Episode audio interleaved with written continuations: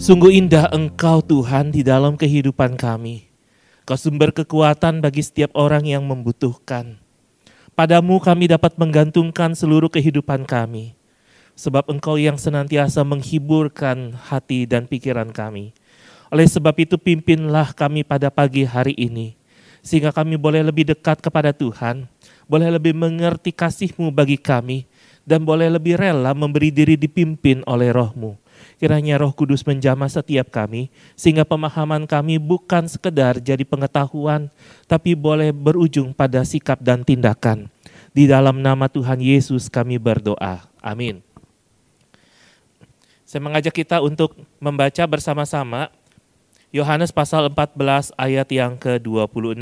Ya, kita buka kitab kita masing-masing. Yohanes pasal 14 ayat yang ke-26.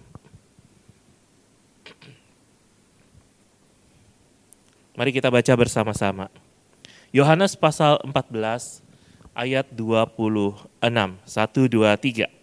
Tetapi penghibur, yaitu roh kudus yang akan diutus oleh Bapa dalam namaku, dialah yang akan mengajarkan segala sesuatu kepadamu dan akan mengingatkan kamu akan semua yang telah kukatakan kepadamu. Tetapi penghibur yaitu roh kudus yang akan diutus oleh Bapa dalam namaku. Dialah yang akan mengajarkan segala sesuatu kepadamu dan akan mengingatkan kamu akan semua yang telah kukatakan kepadamu. Saudara-saudara yang kasih oleh Tuhan, kalau misalnya ada orang yang kita sayang, ada orang yang kita kasihi, terus tiba-tiba uh, suatu hari dia bilang begini, uh, istriku aku uh, sebentar lagi akan pulang ke rumah Bapak atau suamiku aku akan tidak ada bersama-sama dengan kamu lagi. Aku akan selesai perjalanan di dalam dunia ini. Kira-kira apa yang menjadi respon kita? Ya. Apa yang akan terjadi kalau misalnya tiga tahun yang lalu di hari Senin itu waktu saya waktu saya pulang ya ke Lewili yang itu lalu saya berjumpa dengan koko saya yang uh, saat itu sedang sakit ya karena ginjal. Lalu dia bilang begini, Tin, dua hari lagi Koko akan selesai hidupnya. Kita nggak akan ketemu lagi. Kira-kira hari Senin itu saya akan pulang nggak ya balik ke Jakarta?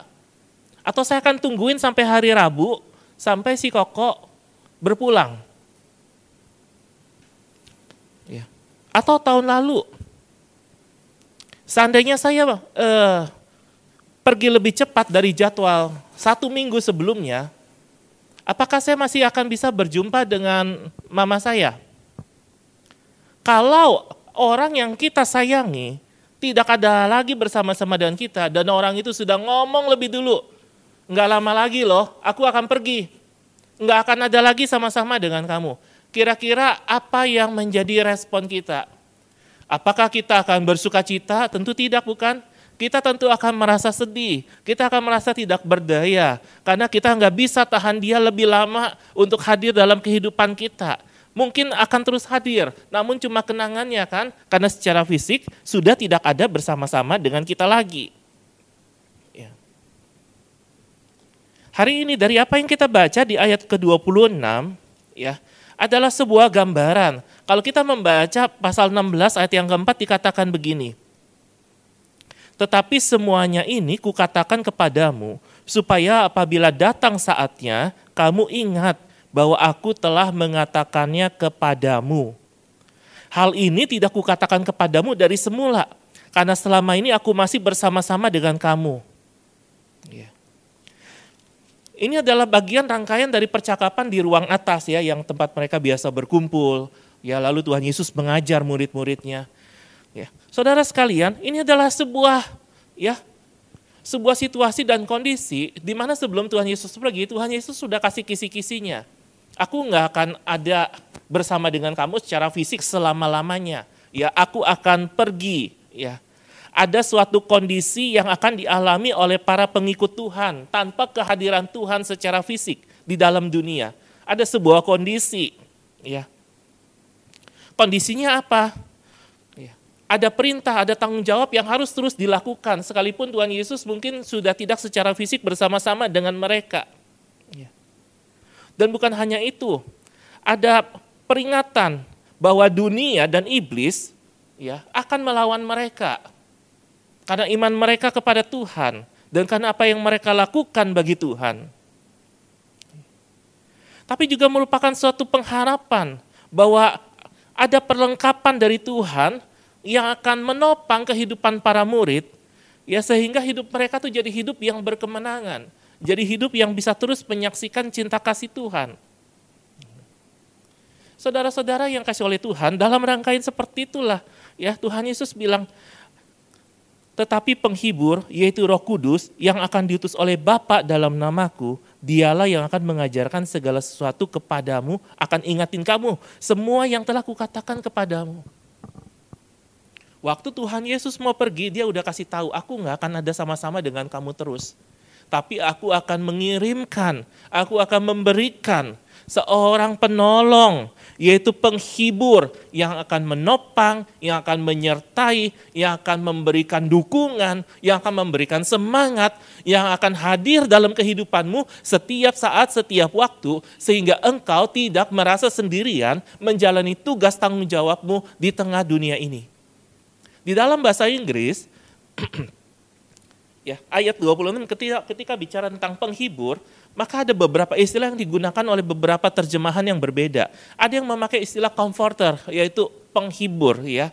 Orang yang uh, seperti satu pribadi yang membawa ketenangan, membawa kedamaian. Tapi juga dipakai kata konselor. Makanya kalau kita ini, oh ada jemaat datang, konseling, ya. Orang yang memberikan konseling disebut konselor, ya, penasehat, ya. Orang yang memberikan saran, orang yang memberikan masukan, yang memberikan pendampingan. Tapi juga digunakan kata yang lain yaitu advokat. Kita tahu advokat pengacara ya. Bisa juga dalam istilah Indonesia penasehat hukum gitu ya. Artinya yang terkait dengan hal-hal legal. Yang memberikan pertimbangan supaya jangan salah melangkah. Supaya jangan salah ambil keputusan. Supaya tetap ada dalam koridor yang benar. Baik komforter, advokat, ataupun konselor punya tujuan dan peranan yang sama, yaitu untuk memberikan support, memberikan dukungan. Apalagi bagi kita sebagai orang percaya, yaitu supaya di dalam kehidupan dunia ini, ya, kita bisa terus jadi orang yang konsisten, supaya kita bisa terus jadi orang yang bertumbuh, supaya kita bisa terus jadi orang yang peka terhadap apa yang Tuhan mau dari kehidupan kita. Oleh sebab itu, penghibur di dalam ayat 26 ini yaitu Roh Kudus yang akan diutus oleh Bapa di dalam nama Yesus. Ada dua hal yang dilakukan. Dialah yang akan mengajarkan segala sesuatu. Itu yang pertama. Apa yang diajarkan? Segala sesuatu. Waktu Tuhan Yesus ada di dalam dunia ini, Tuhan Yesus mengajarkan segala sesuatu kepada murid-muridnya secara langsung. Tapi pada waktu Tuhan Yesus nggak ada, maka yang diajarkan ya akan dilanjutkan oleh Roh Kudus. Roh Kudus akan mengajarkan segala sesuatu. Ingat ya, segala sesuatu. Artinya, Roh Kudus waktu dia berkarya di dalam kehidupan kita, kita tidak bisa kotak-kotakin bahwa Roh Kudus cuma akan bekerja mengajar kita dalam area-area tertentu saja. Dia akan mengajar kita dalam semua area, memberikan hikmat bijaksana yang kita butuhkan untuk mengelola sebuah kehidupan yang berpusat kepada Tuhan. Tanpa itu, kehidupan kekristenan kita akan jadi kehidupan kekristenan yang kering. Sekering begini, orang yang kita kasihi akan pergi meninggalkan kita lalu dia tidak say something. Dan kita ditinggalkan di dalam kehampaan, kesepian, ketidakberdayaan. Tapi tidak demikian dengan Tuhan. Waktu Tuhan akan pergi dia bilang, aku akan tinggalin seorang penolong, aku akan tinggalin penghibur, yang akan menghiburkan, yang akan menguatkan, yang akan menopang, yang akan memberikan semangat, yang akan menyertai kamu waktu di saat kamu tidak tahu apa yang harus kamu kerjakan. Pengalaman saya sering kali begini. Kan sekarang sering kali ada jemaat datang ya ke ruangan saya ya. Makanya di ruangan saya tuh ada sofa yang empuk ya. Tujuannya apa? Supaya bukan supaya saya bisa tidur di situ, Emang sih dulu waktu beli tujuannya begitu ya supaya kalau capek lihat laptop terus bisa merem sedikit gitu ya sebentar ya sambil duduk. Tapi tujuannya supaya orang yang datang juga bisa ngobrol dengan nyaman, dengan tenang. Kalau pakai kursi merah gini pegel tuh, ya ngobrol sejam dua jam pasti pegel tuh. Ya. Apalagi kalau kursinya kursi kayu, lebih pegel lagi. Ya. Tujuannya supaya itu. Saya sering kali tidak tahu apa yang harus saya bicarain. Saya tidak tahu apa yang harus saya katakan. Lo kan hamba Tuhan, iya. Mungkin di benak saya ada tersimpan banyak sekali. Tapi itu semua kadang-kadang menjadi begitu crowded. Nggak tahu apa yang harus diomongin. Sehingga saya hanya berdoa, Tuhan tolong. Waktu berkata-kata, Tuhan yang pimpin. Waktu berkata-kata, Tuhan yang yang kuasai. Biar roh kudus yang menjamah, roh kudus yang mengerjakan. Menambahkan hikmat bijaksana, apa yang harus dikatakan. Sehingga perkataan yang keluar itu jadi perkataan yang menjadi berkat, menjadi perkataan yang membangun, jadi perkataan yang encourage, jadi perkataan yang memberi semangat, jadi perkataan yang memberikan sebuah kekuatan. Dan saya bersyukur kepada Tuhan, ya, untuk banyak percakapan yang saya lupa. Hal-hal apa yang sudah saya katakan. Mungkin itu adalah supaya saya tidak mengingatinya lalu menjadikan itu sebagai sebuah kesombongan. Oh, gue berhikmat nih. Gue mampu nih. Ya. Saya yakin dan percaya bahwa ada pertolongan roh kudus. Dia ajarin kita hal-hal yang kita belum tahu. Ya. Dia ajarin kita bagaimana kita menjalani kehidupan, tapi tentu saja tidak bisa Roh Kudus ngajarin begitu, lalu uh, kita berjalan ke arah kita sendiri sambil Roh Kudus dari belakang mengejar kita. Eh Martin, Martin, eh tunggu, aku mau ngajarin kamu. Kalau kita visualisasikan seperti itu, ini harus bergantung dari ya apa yang Roh Kudus lakukan, apa yang Roh Kudus kerjakan, kita membuka diri kita dengan rela. Ini aku Tuhan berapa hari yang lalu, ya saya mendapatkan kiriman sejarah GKY dari GKJMB sampai tahun 2021. Emang tidak lengkap, sebagian besar adalah sejarah di Mangga Besar. Saya baca itu hampir dua jam, belum selesai. Ya. Dan ini menarik. Ya. Mungkin sudah hampir setiap tahun kita adakan kebaktian doa pra Pentakosta. Ya. Hampir setiap tahun kita lakukan itu, entahkah ditambah dengan doa puasa ataupun tidak. Gereja kita tidak anti dengan yang namanya Roh Kudus. Kita tidak anti dengan pekerjaan Roh Kudus. Gereja kita membuka diri seluas-luasnya kepada pekerjaan Roh Kudus. Karena Roh Kudus, pribadi ketiga dari Allah Tritunggal, adalah yang diutus di dalam nama Yesus untuk hadir dalam kehidupan kita sebagai orang percaya. Pada waktu kita mengaku percaya kepada Tuhan Yesus, menerima Dia sebagai Tuhan dan Juru Selamat, Roh Kudus hadir dalam kehidupan kita, berjalan bersama-sama dengan kita, mengiringi langkah orang percaya, menuntun kita di jalan kebenaran. Kita tidak alergi dengan Roh Kudus, kita tidak alergi dengan kuasanya, kita tidak alergi dengan pekerjaannya. Gereja kita sangat terbuka terhadap kuasa dan mujizat Tuhan. Itu yang saya baca dari catatan sejarah GKJMB, bahkan hingga GKY namun kalau mau jujur, kita sering kali menjadi orang percaya yang menekan terlalu dalam karya roh kudus di dalam kehidupan kita. Sehingga yang kita belajar adalah hikmat dunia. Yang kita pelajari adalah apa? Pengetahuan dari dunia. Kita kurang bergantung pada pimpinan dan penyertaan roh kudus. Kita tidak tanya, Roh Kudus pimpin, sertai langkahku. Apa jalan yang harus aku tempuh? Ajarkan aku, sebab dalam area ini aku tidak tahu, dalam area itu aku tidak tahu, dan ajarkan aku lebih lagi dalam area-area yang aku pikir aku tahu, padahal sesungguhnya aku masih jauh dari tahu. Kita harus jadi orang percaya yang membuka diri kepada ya kuasa Roh Kudus bekerja di dalam kehidupan kita. Izinkan dia menghibur kehidupan kita, mendukung kehidupan kita, mensupport kehidupan kita. Lewat apa? Ketaatan. Kalau kita jadi orang Kristen, kita tidak taat, kita cuma mau lakukan apa yang kita pikir kita tahu, apa yang kita pikir kita mau. Maka kita akan sulit untuk merasakan dan menikmati jamahan Roh Kudus di dalam kehidupan kita. Dan dia bukan hanya mengajarkan kita, tapi juga dia akan mengingatkan akan semua yang telah Tuhan Yesus ajarkan. Ini kan konteksnya kepada murid-muridnya.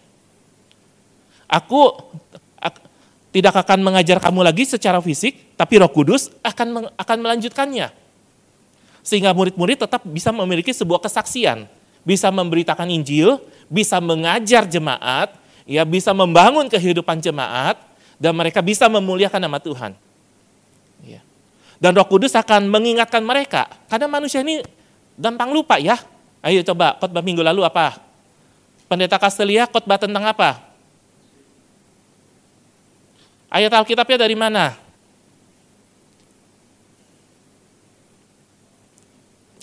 Betul ya?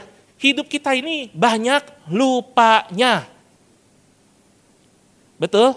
Itu sebabnya makanya di gadget kita di smartphone ada yang namanya agenda, ada Google Calendar. Ya. Kita bisa bikin alarm. Tujuannya apa? Untuk reminder kita, mengingatkan kita karena kita ini sering kali lupa. Nah, Roh Kudus juga akan menjalankan fungsi itu di dalam kehidupan orang percaya, yaitu untuk mengingatkan kita akan segala sesuatu, yaitu kebenaran firman Tuhan yang telah kita terima. Kan sering kali ya kalau kita lagi bergumul ya, saya ingat ya, itu pengalaman dua minggu pertama setelah saya kecelakaan itu, itu adalah pengalaman up and down. Pengalaman tidak berdaya yang biasanya ada di kantor, di gereja ya, aktivitas apa terus tiba-tiba nggak bisa ngapa-ngapain. Karena kacamata ini menjadi uh, terlalu longgar ya, uh, dan ini kan dalam keadaan masih bengkak gitu ya, sehingga tidak bisa pakai kacamata. Seminggu per pertama tidak lihat handphone itu rasanya sebuah hal yang ya berapa banyak itu kerjaan yang nggak bisa dilakukan akhirnya ya. dan pengalaman memejamkan mata adalah pengalaman di mana saya merasa itu semua cuplikan peristiwa dari berbagai situasi dan kondisi. Campur aduk jadi satu jadi sebuah film bahkan banyak film.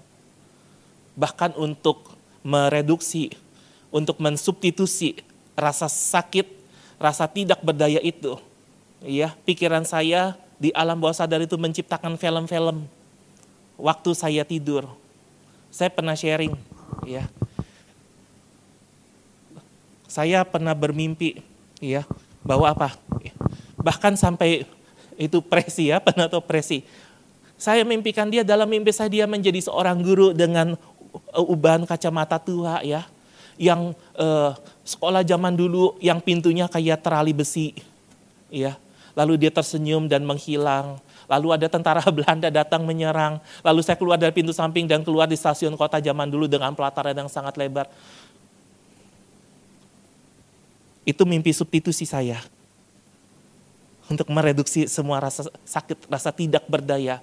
Pertanyaan yang besar. Bukan cuma sekedar what happened. Tapi saya bersyukur sama Tuhan di pikiran saya terlintas, Tuhan Yesus mengasihimu. Di hati saya ada dorongan damai sejahtera. Tuhan gak pernah tinggalin kamu, Tin. Tuhan menyertaimu. Tuhan akan memulihkanmu. Dorongan-dorongan seperti itu yang saya gak bisa kendalikan. Bukan karena saya ingin memikirkan, oh hal-hal yang positif ya tapi itu muncul. Ayat firman Tuhan yang pernah saya baca, itu yang muncul. Dan saya menyadari, itu adalah apa yang roh kudus kerjakan. Dia mengingatkan segala sesuatu yang telah Tuhan Yesus sampaikan, yang telah kita pelajari dari kebenaran firman-Nya ini. Dan dia tidak pernah meninggalkan kita. Dengan cara itu saya ditopang. Dengan cara itu saya disemangati dengan cara itu saya berjuang lagi. Dan saya bersyukur kepada Tuhan karena ada roh kudus yang Tuhan berikan kepada setiap kita. Sehingga kita nggak sendirian menjalani pergumulan di tengah dunia ini. Oleh sebab itu pertanyaannya sederhana. Apakah kita masih menjadi pribadi yang memberi diri diajar oleh Roh Kudus? Apakah kita masih peka bahwa kita yang sudah berjalan sekian tahun dalam iman percaya kepada Tuhan juga masih harus belajar, masih harus bertumbuh. Apakah kita masih memberi diri belajar itu? Lalu apakah kita juga bersedia kalau diingetin? Kalau untuk hal-hal yang orang lain gak tahu, Roh Kudus tahu dan dia ingetin. Apakah kita peka? Ketika itu terkait dengan relasi, ketika itu terkait dengan pelayanan, ketika itu terkait dengan sikap hati, apakah kita bersedia untuk Roh Kudus ingatin? Roh Kudus sering ingatin saya. Tadi harusnya ngomongnya nggak boleh gitu. Waktu percakapan tuh, waktu bercanda kadang-kadang ngomongnya kita suka kebablasan kan? Betul ya? Ada satu goyonan yang wah semua orang tahu mungkin ada satu orang yang hatinya tersiksa karena apa yang kita ucapkan. Dan Roh Kudus sering kali kasih tahu saya waktu lagi refleksi pribadi, harusnya nggak gitu. Lain kali jangan gitu. Omonganmu tidak membangun, omonganmu tidak jadi berkat. Apakah kita masih membuka diri untuk diajar, untuk diingetin, supaya kita bukan cuma sekedar survive, tapi kita bisa finishing well dalam perjalanan kita di tengah dunia ini bagaimana dengan pergumulan kita masing-masing. Dia nggak tinggalin kita seorang diri. Dia menyertai kita sampai nanti. Oleh sebab itu mari kita berjalan bersama dengannya sejak dari pagi. Bukan sejak siang atau malam. Mari kita berjalan bersamanya sejak dari pagi. Mari kita berdoa. Ajar kami terus Tuhan Rohmu mengajar kami, membimbing kami, menuntun langkah kami, menambahkan hikmat bijaksana yang kami butuhkan untuk mengelola kehidupan yang Tuhan percayakan.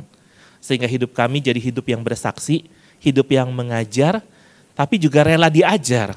Hidup yang berbagi karena kami telah menerima dari Tuhan.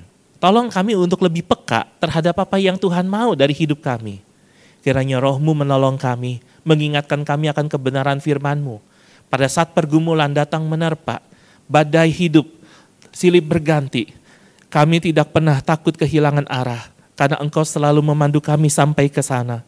Tuhan sertai dalam pergumulan kami sehingga kami boleh terus mengandalkan-Mu, membuka diri kami lebar-lebar sehingga Roh Kudus berkarya dan kami menikmati Tuhan berjalan bersamamu mulai dari pagi, tidak tunggu sampai nanti, mulai dari hari ini. Di dalam nama Tuhan Yesus kami berdoa. Amin.